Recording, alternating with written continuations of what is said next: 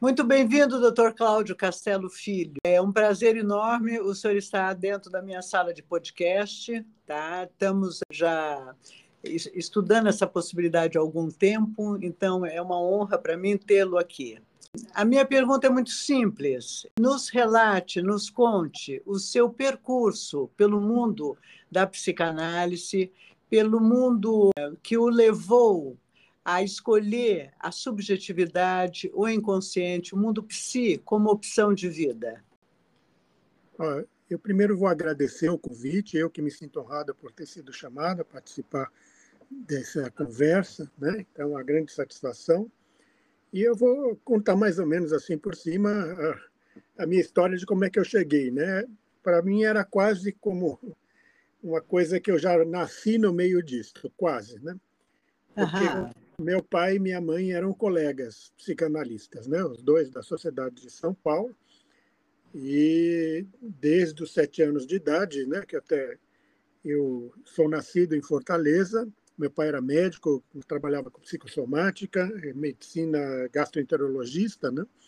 Veio para São Paulo para ter uma volta e meia ele vinha para cursos, né, que ele tinha aqui em São Paulo, onde ele tinha feito a residência dele, tinha feito a Faculdade de Medicina da Bahia, encontrou a minha mãe e ele, e ele vinha frequentemente para São Paulo para fazer cursos de especialização e era muito ligado ao Dr. José Pontes, que era daquele Instituto de Gastroenterologia, né?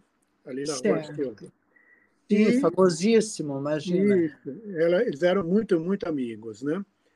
E como é que fala? E ele veio para um curso de um mês aqui, e o que aconteceu é que o Pontes empurrou ele para fazer formação de psicanalista, né? E ao, ao acontecer isso, né, o, o que eu vim passar um mês em São Paulo de férias ficou o resto da minha vida, né? Então, certo. são 57 anos que eu estou aqui, 64 anos de vida, né? Certo. E sua mãe também era do mundo psi? Ela também era médica ou psicóloga? Minha mãe era originalmente enfermeira, de formada na Faculdade de Enfermagem da Bahia, né, da Universidade da Bahia onde ela conheceu meu pai e depois ela é, fez psicologia também e ela fez a formação da Sociedade de Psicanálise também. Então os dois estavam nesse campo. Eu até então, quis eu quis escapar disso, viu? Quando eu tinha 17 anos, eu falei, não vou fazer isso nunca na vida. Certo. Mordi a minha língua uns dois anos depois, né? Que eu fui fazer faculdade de comunicações e artes, fui fazer faculdade de história e acabei mordendo a língua porque vamos tentar psicologia? E a minha surpresa é que quando entrei na faculdade lá na USP, eu falei, será que eu duro aqui dois meses? O que, que vai acontecer? Mas logo de cara eu falei, ah, eu acho que é aqui mesmo, viu? Aquela coisa de adolescente que fala, não vou fazer nunca o que o pai e mãe fazem. Claro. Me deu uma desviada no meu, no meu roteiro. Quer dizer, a primeira formação, o primeiro investimento de vestibular foi em História. Não, foi. Eu entrei para fazer a Escola de Comunicações e Artes da USP. Né? Aham. Do tipo primeiro, arte visual? É, para fazer artes plásticas. Eu tinha feito todo um cursinho para fazer medicina. E na hora que eu fui me inscrever, eu, eu me inscrevi para fazer. E eu, na época, né, assim, eu achei que o curso da, e, da ECA na época não estava assim muito ao meu gosto, do jeito que eu queria. Mudei até para fazer o curso de cinema na própria ECA. Uhum. Mas eu, eu, vi que eu era um ótimo diletante do curso de cinema, não um realizador, né? Do certo. primeiro para o segundo ano, eu fiz vestibular para a própria USP também, passei para a História, curso da História, mas a História comece... levou dois meses tendo aula e entrou numa greve. E aí eh, ela não voltou, não sei quanto tempo depois, e quando ela voltou eu já achei que também não era o caso. Eu acabei fazendo uma viagem de mais ou menos um, quase um ano que eu fui para fora do Brasil, de mochila nas costas. Uhum. Fui, fiquei mais ou menos instalado em Paris um, um, tempo, né, assim, vivendo assim de modo meio restrito, né?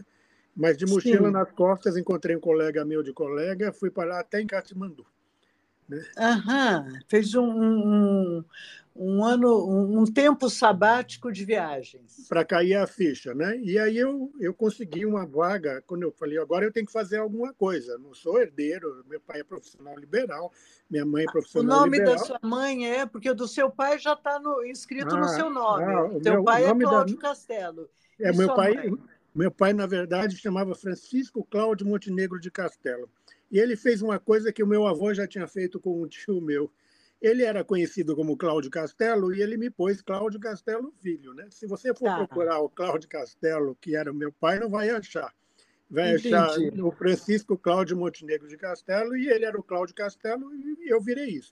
Eu tenho um, um tio que o meu avô também tinha um nome muito comprido, mas ele era conhecido por esse. Eu, eu brinco com esse meu tio que nós somos da família dos, dos Castelo Filho. Né? Porque só tem eu e ele, da família uhum. Filho. Na prática, isso podia se fazer naquela época, né? Eu acho que hoje os cartórios não aceitariam, né? Lá no, Sem dúvida. No tempo Mas, do dinossauro. deve ter um pezinho em judeu, alguma coisa assim, não? Novo não, cristão, não, não. não? Só se for lá no tempo dos holandeses, porque a minha avó tinha um sobrenome Holanda Montenegro, né? Então, no século XVII devia ter lá algo dos holandeses ou dos cristãos novos que vieram, dos cristãos novos ou dos judeus mesmo, né? Que vieram com os holandeses de, eram dos judeus. De Portugal, né? De Portugal, o judeu cristão, né? O... É, isso sim, mas isso não, não se tem, a tradição está tá muito se perdida, uhum. muito longe. Certamente isso... no Nordeste do Brasil uhum. deve, deve, ter, né? E sua mãe, o nome dela era? O nome dela é um, meu, o nome da minha mãe é um verdadeiro luxo. Minha mãe chamava-se Felicidade Castelo. Você vê que eu sou filho da felicidade.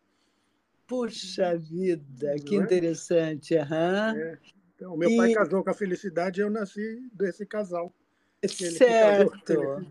E Fortaleza com Bahia, né? Fortaleza com Bahia. Meu pai foi fazer medicina em Salvador, minha mãe era de Salvador. Eles se conheceram lá, né? Enquanto ele, ele, ele estudava e ela estudava também, era aquela coisa médico enfermeira e, e se casaram, né? Aham, que linda história. Sim. Então, é, para você, se, é, num primeiro, é, na imaturidade, mas na busca de si mesmo, né, profissional, e buscar artes plásticas, significa que você tem um artista aí dentro de você, é isso? Tem, porque eu até tenho isso, continuo em paralelo, profissionalmente. Eu já fiz exposições em Londres, na Alemanha, já tem livros publicados, é, de várias naturezas, né? Do, de revistas, já saiu em Vogue, Elle, é, Go Air, e faz tempo que não tem saído, porque eu, do jeito que eu estou ocupado agora, mas já tive galeria na, na Inglaterra e na, na Alemanha, né? Uhum. e aqui em São Paulo. E no ano passado ainda cheguei a fazer recentemente uma exposição né, na Galeria Virgínia Sé, aqui na é, Alameda Franca, né, aqui no Jardim. Né? Então, é, é, dentro, como editor da revista de psicanálise, é, esse é um lugar que você provavelmente preenche com esse teu talento, não? É, não sei. Eu acho que eu também tenho uma coisa que eu sempre escrevi, né?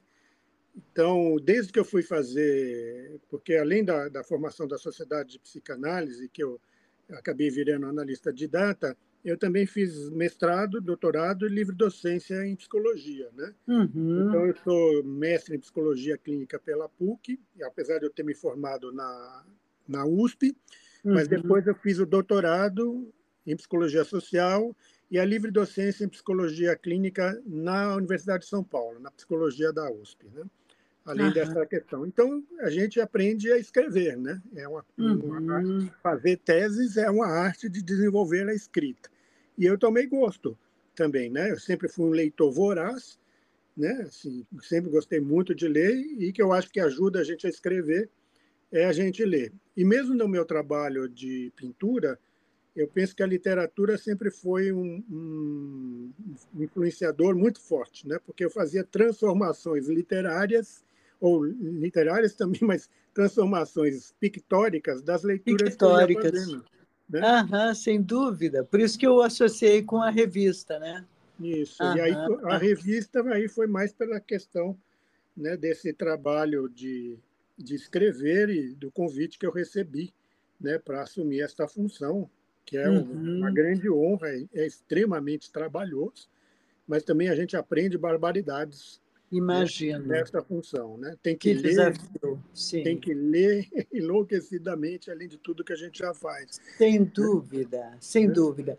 Então, então é, no meio dessa formação, você já me falou em psicologia social, né?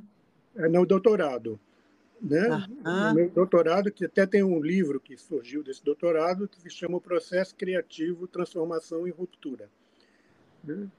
Que tinha a ver com juntar as duas partes, da questão das artes, da drama, dramaturgia, literatura e a prática da psicanálise. Né? Certo. Porque, o que, o que eu não, não contei é que nesse trajeto, quando entrei na faculdade de psicologia. Que ano que era? É, era em 84, eu tinha. Época dos não, militares. 80, não, sim. não, 84 eu me informei. Uhum. Entrei em 80 na psicologia da USP, eu tinha entrado em 77 na Escola de Comunicações e Artes. Né? 78 entrei na História também, fui tentar fazer as duas coisas juntas. No final do segundo ano da ECA, eu abandonei e fui passar esse tempo sabático. Na volta, eu quase ia fazer, conseguir uma vaga na Universidade de Paris para fazer psicologia lá. Uhum. Mas aí eu me dei conta também que, ou eu, quando eu acabasse, eu ia ter que casar com alguém lá para poder continuar lá, ou ia ter que voltar para o Brasil e, e, revalidar o meu diploma. Tinha uma colega nossa da sociedade que levou quatro anos para revalidar o diploma. Terrível, terrível, sim. Aí eu falei, sabe de uma coisa, vamos cair na realidade, fiz outro Isso. vestibular e fui parar na psicologia da USP.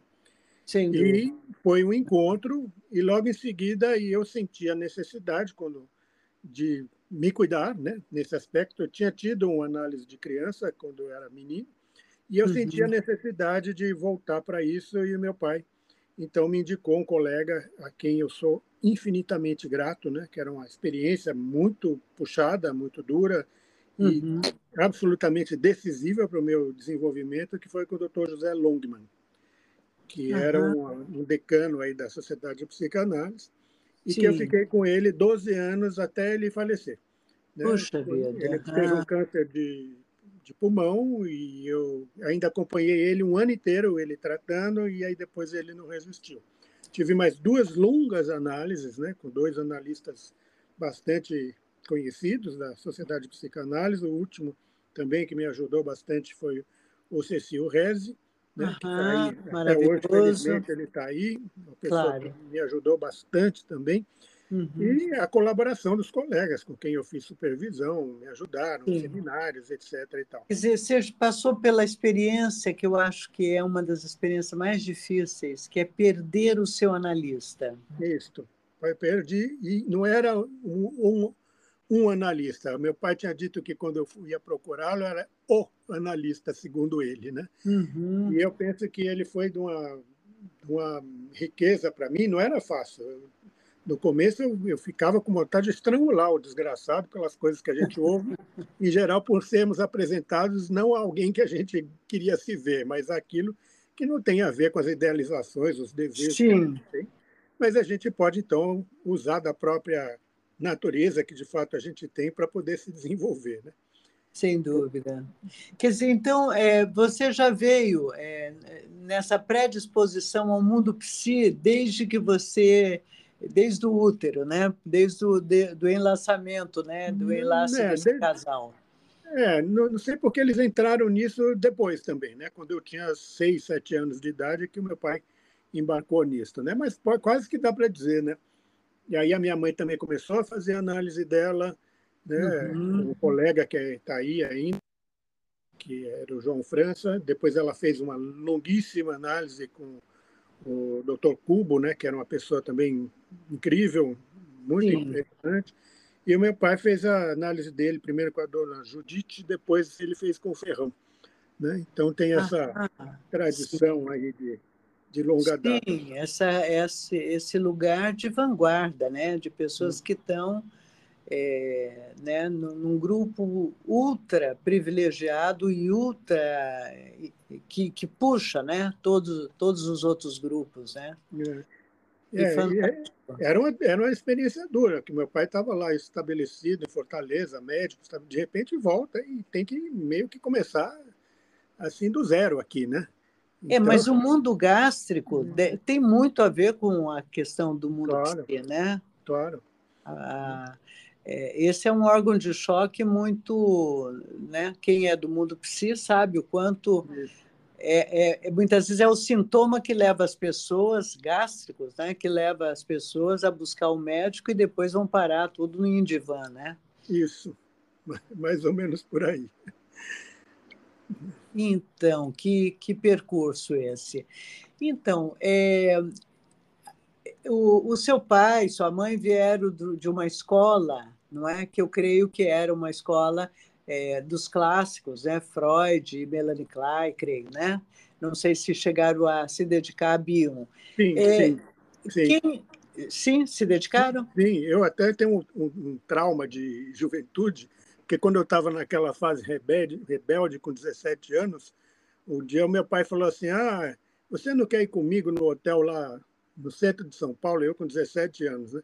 Que vai vir um inglês aí, é um, é um cara meio maluco que está revolucionando tudo. Né? Você não quer ir comigo? Eu falei, é nem morto que eu vou ver isso aí, né? Puxa o inglês Deus. maluco era o Dr. Bion. Mal sabia você, né? Mal sabia eu, né? Para me arrepender depois. Mas também o que, que podia Deus. fazer? Provavelmente eu não teria aproveitado nada naquela época. Né? Mas pelo menos poderia ter visto a figura física, né? Ou tivesse ficado impactado já. Ou captasse pelo menos a vibração daquele homem, né? Pois que é. pena. É. Mas é muitas vezes é, é, a falta é que, é que faz a, a diferença, né? Também. Cada coisa a seu tempo. Né? Isso.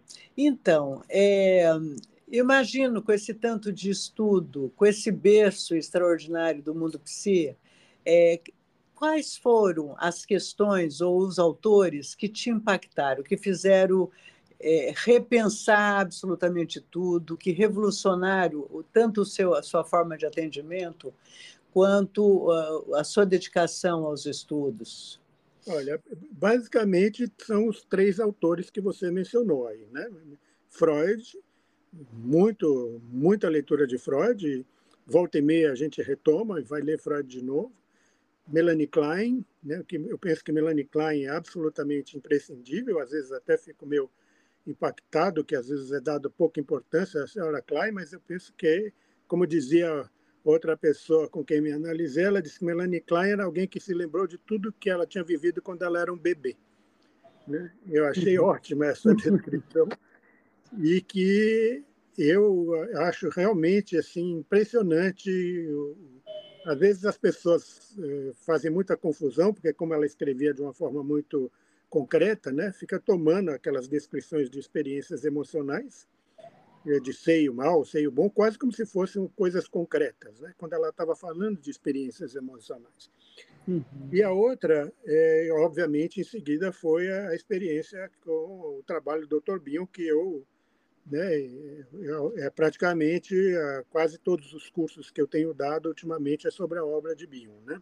Faz uhum. algum tempo que eu, só este semestre, estou dando um, um seminário sobre a atenção e interpretação, outro seminário sobre elementos de psicanálise para um grupo lá de Marília, lá do pessoal de Marília, para uma formação de psicoterapeutas que tem lá de é, é introdução ao pensamento de Bion com o Second Thoughts, né? Uhum. E, a gente vai trabalhando por aí. Outro, outros grupos de estudo que eu tenho, que eu coordeno, que vão aí pela obra de Bion, né? E os, os grupos de estudos de colegas da, dos quais eu participo, é, há muitos e muitos anos que a gente vai lendo, né, ah. relendo, retrelendo, porque como é uma coisa muito densa, é coisa de gênio, né? A gente é. vai se esforçando para alcançar.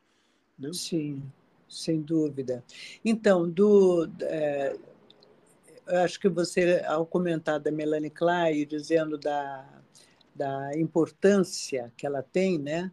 É, eu sempre associo, me, me corrija ou amplio o meu pensamento, eu sempre associo a Melanie Klein a, a um momento cultural extraordinário que é, precisava-se né, falar do ódio e falar da inveja e, e pôr é, escancarar essa ferida, que hoje, nesse momento, é, eu vejo como bastante similar às, às épocas. Esse meu pensamento procede? Olha, eu, eu penso que quando eu, a gente lê a, a Ilíada, a Odisseia, né, essas mitologias antigas todas, é, Shakespeare, eu acho que a humanidade não mudou nada, viu? A, a nossas e essas coisas estão transformadas em obras de arte, mas quando a gente lê a Ilíada e a Odisseia, são carnificinas, né? Genocídios. Os heróis são verdadeiros genocidas, né? Sim. idealizados daí por diante, e que eu penso que essas pessoas, de alguma forma, puderam transformar né, em obras de arte e, e poder se pensar e, e dar forma para estas coisas e que a gente lê. Às vezes eu penso que há um certo problema que algumas pessoas leem isso como se fosse algo estético e não algo que revela a alma humana. Né? É, alguém estava me dizendo, eu me esqueci, foi hoje mesmo que alguém me disse, que teria perguntado, quem que me disse isso? Eu esqueci, né, que teria perguntado para alguém sobre leitura de psicanálise, que a pessoa estava muito interessada em ler sobre psicanálise, uhum. foi perguntar para um psicanalista conhecido o que, que ele leria, que ele queria conhecer obras de Freud, etc. e tal, e a pessoa disse, o que, que eu leio para saber de psicanálise? A pessoa disse, Machado de Assis. Claro, Dostoiévski. Aí, aí, é, Dostoiévski, mas ele falou Machado de Assis. Aí a pessoa, o senhor não entendeu, eu quero saber o que, que eu leio de psicanálise. Eu ah. falei, é isso mesmo, Machado de Assis. Então, digamos que tem a ver com essas questões das pessoas poderem ler seres humanos, né? E que Sim. eu penso que outras pessoas podem sistematizar isso em sistemas dedutivos científicos, como fez Freud, ou Melanie Klein, ou, ou Bion, né? Uhum. Então, e Bion é, se dedicou muito né, à, à, leitura dos clássicos, da Odisseia, né, da, da Ilíada, né? É, esse currículo dele, né? Essa formação extraordinária que se tem fora do Brasil, né? Ele, ele, ele tinha feito quando ele ele saiu da, da, da escola que ele frequentou, porque ele tinha uma situação nascido na Índia, né? Ele foi uhum. estudar no internato na Inglaterra, no qual ele passou dos 8 aos 17 anos praticamente sem ver a família, né? Que ficava uhum. na Índia, né? De britânicos na Índia, né? Ele nasceu lá, foi para essa escola de 8 a 17 anos, é? De 8 a 17 anos. Meu sozinho Deus. na Inglaterra, né? E quando ele saiu, ele estava sem perspectivas de trabalho, de dinheiro, etc., se alistou na guerra, porque tinha aquela propaganda na Primeira uhum. Guerra pelo rei, pela glória, etc. e tal, paradas, etc. Ele entrou naquela e foi parar nos campos da de França Bélgica, né, numa barbaridade violentíssima que ele passou. Uhum. E ele disse que ele só não morreu porque a guerra acabou antes de chegar a vez dele, porque praticamente todos os companheiros dele foram mortos, né? Ele Sim. tinha sido é, capitão de, de, um dos primeiros pelotões de tanque que havia. Uhum. E as descrições dele na, na, no livro dele que chama All My Sins, ou não, The Long Weekend, né? Sim. É, dessa experiência desde o nascimento dele até o fim da Primeira Guerra Mundial, são uma coisa terrível. Uhum. Ele achava, no, no meio da, de uma situação lá na guerra, que ele ia para a corte marcial, ele foi condecorado pelo rei em Buckingham Palace, mas o que aconteceu é que com as condecorações que ele tinha ao sair da guerra e ele era um excelente atleta, ele conseguiu fazer o curso de História, Letras e Filosofia na Universidade de Oxford. Quando ele se formou, depois ele quis fazer medicina, porque ele já tinha também o interesse naquela época, em 1920 e poucos, na psicanálise. Uhum. Ele disse que foi ser entrevistado, disse que nem as medalhas dele foram que contaram para ele entrar na Universidade de Londres, lá de medicina, né? Mas uhum. as capacidades atléticas dele que abriram os olhos do O reitor, interesse que a universidade foi, tinha nele. Uhum. É, aí ele foi admitido e daí ele fez uma longa jornada também muito sofrida para se tornar a figura que ele se tornou. Né? Então, a gente vai tentando acompanhar os passos né? e tem, eventualmente produzindo uma ou outra coisa que tenha uma originalidade próxima, né? mas sem nenhuma pretensão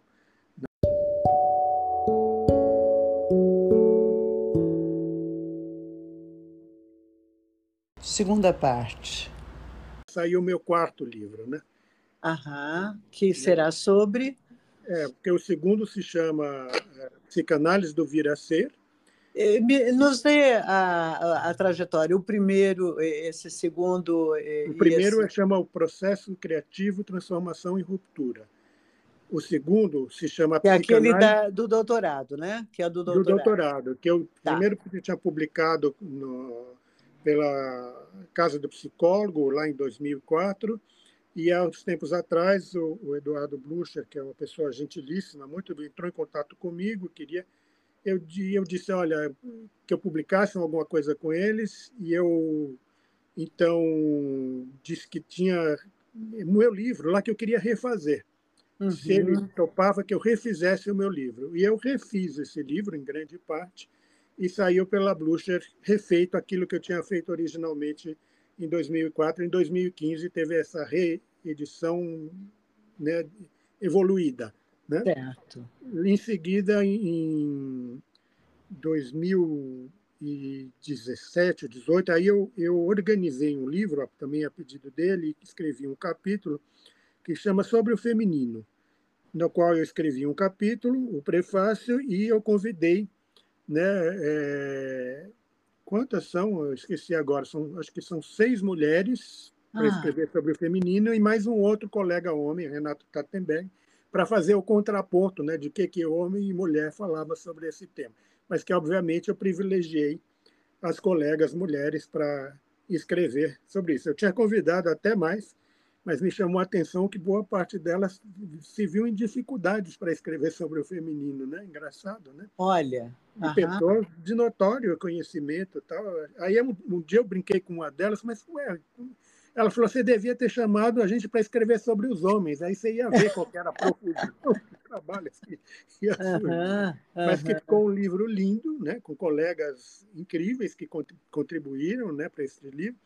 Em 2020, aí eu escrevi, organizei uma série de trabalhos e com outros trabalhos inéditos, organizei que já tinham sido publicados em jornais, revista brasileira, na, livro, sei lá, juntei tudo, né, e fiz esse livro sobre né, a psicanálise do vir a ser, que se chama, né? Aham, e a, que maravilha agora, esse título! E é, é legal, é legal. E é um livro que deu uma, uma excelente repercussão né, que na qual eu vou abordar que eu penso que a principal função de uma psicanálise, no meu ponto de vista, é ajudar uma pessoa a se encontrar com ela própria e, se possível, ela ser ela mesma, né? Que o principal casamento que uma pessoa precisa ter é com aquilo que ela é, seja lá o que isso venha a ser, né? Não é alguma coisa que qualquer analista tenha ideia a priori do que deve ser, e se tiver a priori do que deve ser, a gente já está no campo da doutrinação religiosa ou do catecismo e não da psicanálise. Né?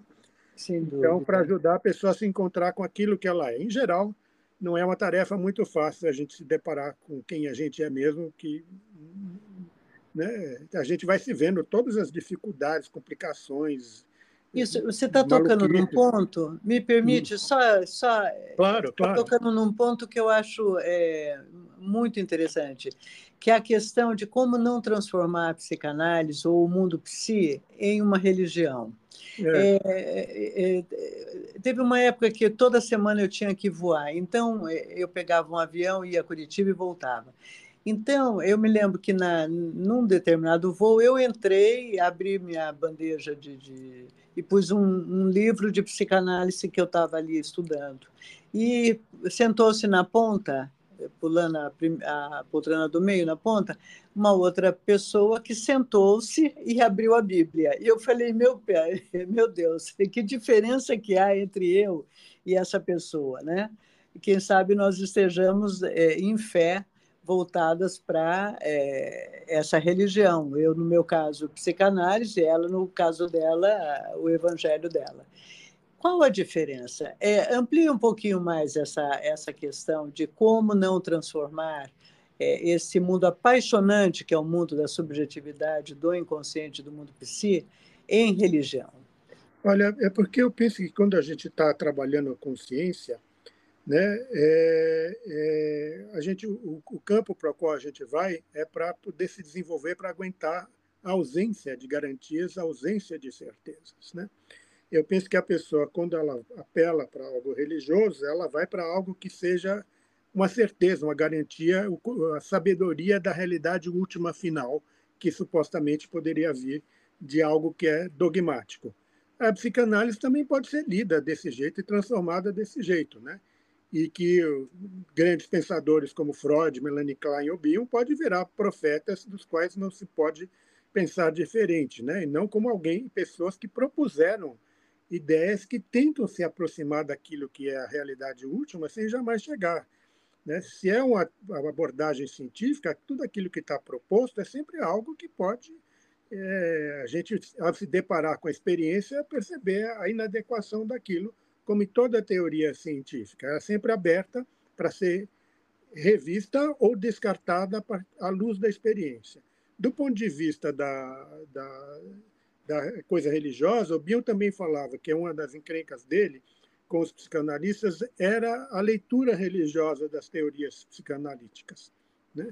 e que ele também temia que fizessem isso com o próprio trabalho dele, né? que ele disse, o que importa é sempre o que a gente não sabe, o desconhecido, nunca aquilo que a gente já sabe. O que a gente já sabe não tem mais importância, não quer dizer que as teorias, todas essas coisas, elas vão sendo utilizadas não para a gente substituir o que desconhece, mas para instrumentar uma pesquisa, uma sonda na direção daquilo que a gente desconhece. Mas eu penso que a gente, por angústia, porque é muito angustiante a gente conviver com a situação que a gente não controla o futuro, não controla o presente, não sabe o que vem, e se a gente se desenvolve para conviver com essa angústia permanente e para poder olhar o que está na frente da gente, se tem algo estabelecido que diz é assim, não é assado, e que nós próprios é que temos que usar os nossos discernimentos para ver onde estamos pisando agora, né? Então, o, o Bion falava no, lá na Memória do Futuro, tem uma passagem que eu vou, obviamente, distorcer, porque memória, como ele próprio diz, é, não é algo confiável, mas que eu me lembro basicamente que havia uma conversa entre o psicanalista e o sacerdote, que são personagens fictícios desta, dessa escrita Sim. dele. Né? E ele dizia que uh, para o sacerdote, né, que a diferença entre ele, psicanalista, e o, o sacerdote é que ele, enquanto psicanalista, se ele era para ser um cientista, ele não podia descartar a ideia da existência de Deus é, se ele era alguém que tinha que continuar aberto para o desconhecido. Ele disse: Eu nunca encontrei uma realização para esta ideia. Então, eu não posso dizer que não existe, eu nunca encontrei realização para isso. Mas se eu tenho que. É uma investigação científica, eu tenho que estar aberto para que, se eventualmente esta coisa surgir para mim, esta realização, eu tenha que reconhecê-la. Se eu tiver fechado, eu não estou mais funcionando tão pouco cientificamente, porque eu já estou dizendo que tal coisa não existe, isso não é uma postura científica, não tem mais investigação. Do ponto de vista do religioso, que ele dizia, é a, a, o religioso só concebia a existência de Deus. Ele não podia conceber a não existência, que seria esta possibilidade de manter sempre essa dualidade para poder ver o que na experiência se revelava. Né? Então, eu penso que tem a ver com essa postura, que é, é isso que torna também a coisa difícil para a pessoa que se desenvolve, vai tendo um desenvolvimento, um discernimento que é dela própria, que, em geral, os grupos eh, se angustiam com a pessoa que tem um discernimento próprio e que pode mostrar para os grupos que a realidade possa não ser aquilo que está estabelecido e que os reassegura. Né? Aham. Então, eu acho que isso tem a ver com o que eu penso que é psicanálise propriamente, né? Que ou não é seja, é uma... Desculpa.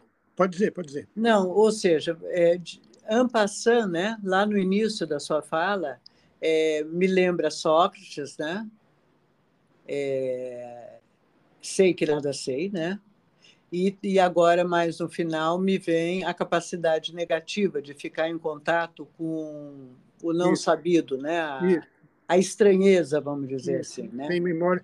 Então aí leva até o título do meu terceiro livro, né? Que tem dentro dele um trabalho que deu o nome ao livro todo, mas que tem a ver com essa ideia, que se chama Os Descaminhos de Édipo, que está para aí sendo fase final de edição, né? Olha que ótimo. Os título. Descaminhos de Édipo. A, a resposta é o infortúnio da pergunta.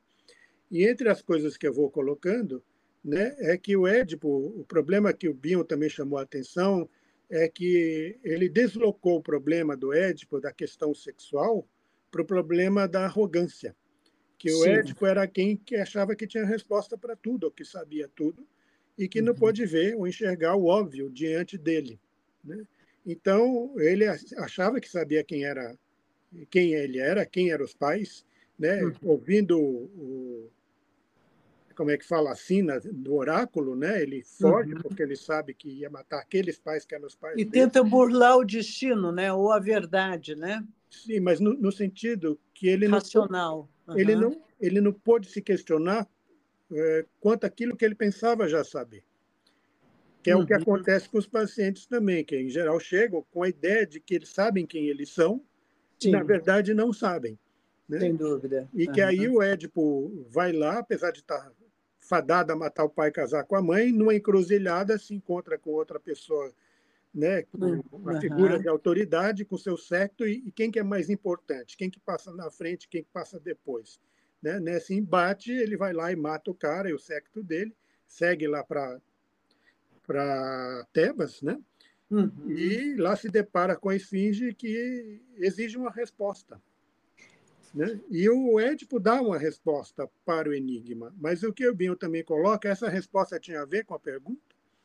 Ou era uma resposta plausível e a esfinge, enquanto o monstro que era ávido por ter uma resposta, uma vez que recebeu uma, não importava qual era, se destruiu.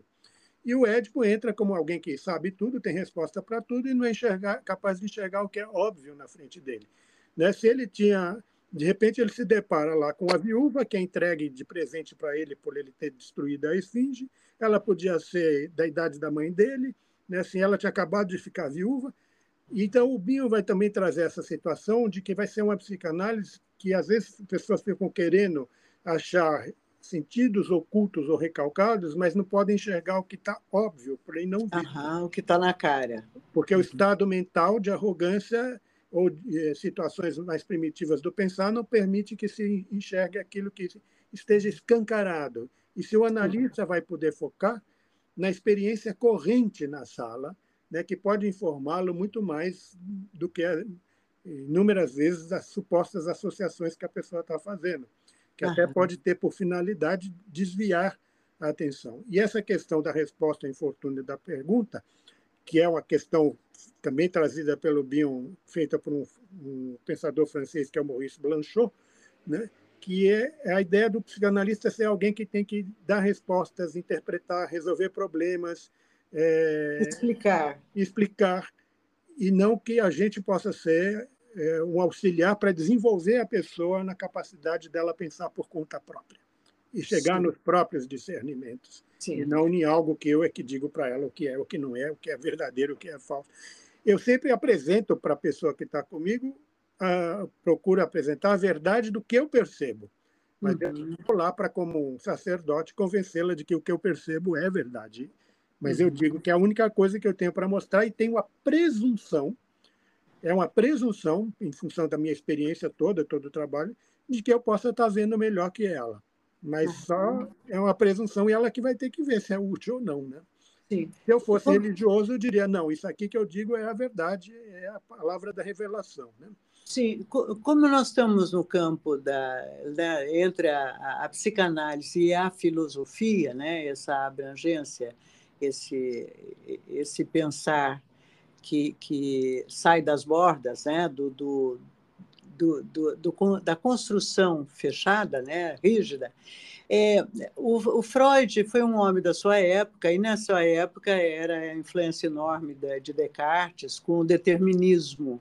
Eu creio que o Édipo também tem a ver com, essa, é, com esse caminho do, do Édipo como algo determinado. Então, como uma água ela se dirige para o mar, é como um parto se dirige, uma gravidez se dirige para o, o parto, é, tem uma determinação na vida da pessoa. Uma pergunta filosófica: existe destino? A pessoa fará esse caminho, é, queira é, é queira ou não, isso é. Kant também vai dizer que a pessoa é convidada a entrar no caminho, mas se ela não vai, ela será arrastada, né? É, qual é o seu pensar sobre isso, doutor? Olha, eu, eu penso que eu penso um pouco diferente. Eu acho que tem alguma coisa da qual a gente não escapa, que é de ser quem a gente é. é como diz uma colega nossa também, que é a Paulina Sinrotti, que é uma amiga minha, ela tem um livro que é, tem um nome emblemático que é, é ninguém escapa de si mesmo, né? E é, como eu disse, é, lembra Cla... desculpa, lembra Clarice Lispector, né? Não hum. tem jeito, nasce-se, né? E aí, mas a questão é que o que que a gente faz com a natureza que a gente tem, não no destino que nos é colocado para ter, porque a gente pode nascer e quando a gente é bebê desvalido, você pode ficar angustiado de não corresponder à expectativa, ainda mais se os pais forem com maior dificuldade ou perturbados, de produzir a expectativa que se tem do que você do que você deveria ser, ou do que agradaria o grupo, ou do que, que o grupo espera que você seja.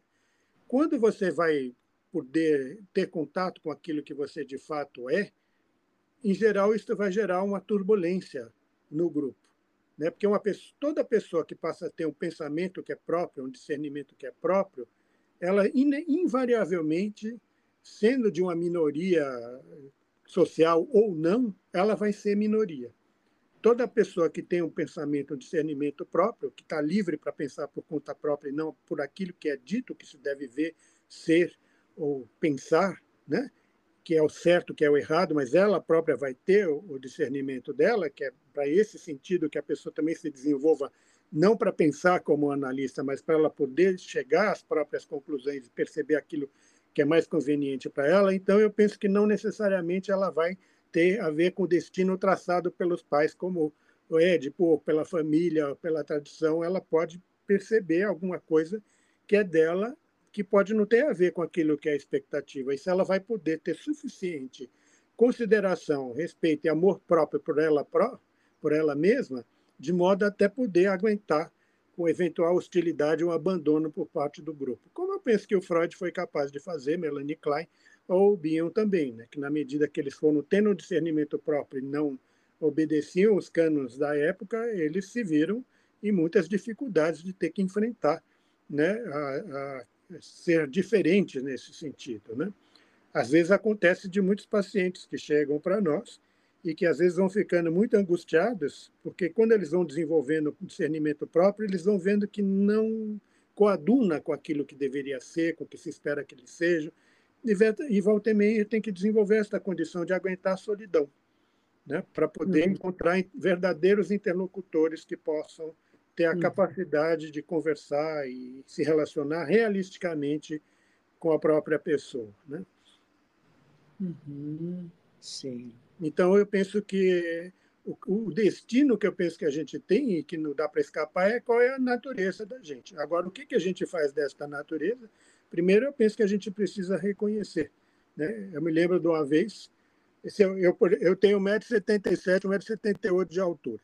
Né? Se eu quisesse ser jogador de basquete, uhum. eu ferrado, né? Mas eu já vi pessoas, né? Eu lembro da história do conhecida que ela encafifou que ela ia ser a próxima top model Gisele Bündchen né, do mundo, uhum. né? E até eu dizia, a moça era bonita, mas já tinha já um problema de largada ali. Ela não tinha 1,70m, né? Sim já tinha um problema de largada, mas não tinha jeito da pessoa poder aceitar isso. E eu me lembro que uma outra pessoa que eu conhecia, que tinha sido modelo quando era jovem, ela, e, as pessoas muito angustiadas, porque ela foi largando tudo, tudo, porque ia realizar isso. Isso não é, não é alguém que era paciente meu, não falo, né? Era uma pessoa conhecida que nem mais está por aqui. Né? E a e as pessoas todas muito angustiadas. Aí uma outra conhecida minha, que tinha sido modelo na juventude, disse, ah, deixa. As pessoas deste meio, que costumam ser bastante duras e às vezes bem cruéis, ela vai aprender da pior forma. O problema Sim. é que a pessoa pode levar muito tempo investindo em algo que não é dela, uhum. e o tempo se perde, né? E não volta uhum. nunca mais. Outra, outra conhecida minha também tinha feito uma entrevista com esse Dr. Longman, né? E ela disse que passou uma boa parte da entrevista que ela tinha feito com ele falando de tocar um determinado instrumento que ela tocava, né? E depois lá vai uns bem uns 20 minutos tal, ele virou para ela e perguntou: "A senhora tem talento?" Aí ela se deu conta que estava perdendo tempo com aquela conversa. Claro. Não tinha, ela podia ser uma música diletante, mas ele disse: é? vamos conversar do que aqui quer ser. Claro, claro. Então, uhum. Né? Uhum. É algo por aí que eu penso que psicanálise, nesse ponto de vista, para mim é uma questão de ordem prática, né? da pessoa se deparar com questões de ordem prática e mesmo que ela perceba nela uma natureza que é extremamente turbulenta, violenta, agitada, angustiada, etc. E tal, o reconhecimento dessas capacidades pode, ou dessas qualidades, ou dessas uhum. dificuldades dessa natureza, uhum. eventualmente a pessoa pode fazer uso até para se desenvolver. Sim. Usando dizer... o modelo do Japão, que eu gosto de usar sempre, no Japão tem terremoto, vulcão, tufão, maremoto, invernos rigorosos e pouco lugar para plantar. Né? Meu pai. Uhum. Não vai mudar essa natureza. Mas o Sim. reconhecimento desta natureza levou que antigamente as pessoas faziam casa de papel e de bambu.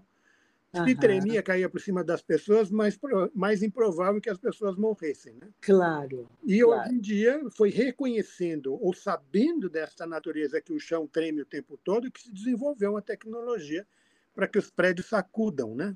E não ignorem este fato. Então eu penso que a gente também pode se desenvolver, mesmo que eventualmente a natureza que a gente se separe, que seja nossa, não seja lá muito aquela que a gente gostaria, né? Sim, e às vezes, até quando a pessoa tem uma natureza muito favorável, ela também acha que não precisa trabalhar para desenvolver esses Exato. e vai tudo para o beleléu. Né? Sem dúvida. É, é, esses desafios, né, o quanto amplia a, a inteligência intelectual e a mente, né? É. E a mente, sem dúvida.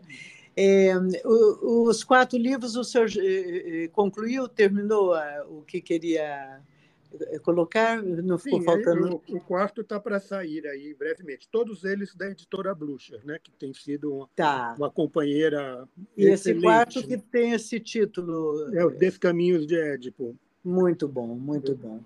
É, nós já estamos nos encaminhando para o final, doutor uhum. Cláudio. É, o que, que o senhor é, gostaria de deixar registrado aqui, ampliasse algum, alguma questão que possa ter passado desapercebido e depois a gente fala, puxa vida, esqueci de, de falar de tal questão? Eu penso que uma coisa que é absolutamente fundamental, que está pouco valorizada hoje em dia, é a formação sólida, séria, rigorosa que um psicanalista deve ter. Né? Hoje em dia, qualquer um se intitula psicanalista e, e diz que é, é, psicanalista, porque é, é uma profissão que, desde o tempo de Freud, eu penso que é uma, uma rigorosa formação, né? É, na, como tem a, ainda tem na Sociedade de Psicanálise de São Paulo, Sociedade Brasileira de Psicanálise de São Paulo, ligada à International Psychoanalytic Association, uma extensa, muito extensa, muito profunda, com pelo menos quatro vezes por semana, durante muitos, cinco anos de análise obrigatória, que se diz aí que é para formação uhum. do analista, para mim é o hors d'oeuvre, é o aperitivo. Né? Porque tá. a gente precisa entrar em contato com as próprias dimensões mais primitivas, mais turbulentas, mais psicóticas, nossas próprias, para que a gente possa se apropriar disso aí, reconhecer no outro e também negociarmos com essas questões dentro de nós. Quando a gente recebe um paciente no consultório, todas essas dimensões que são nossas são mobilizadas.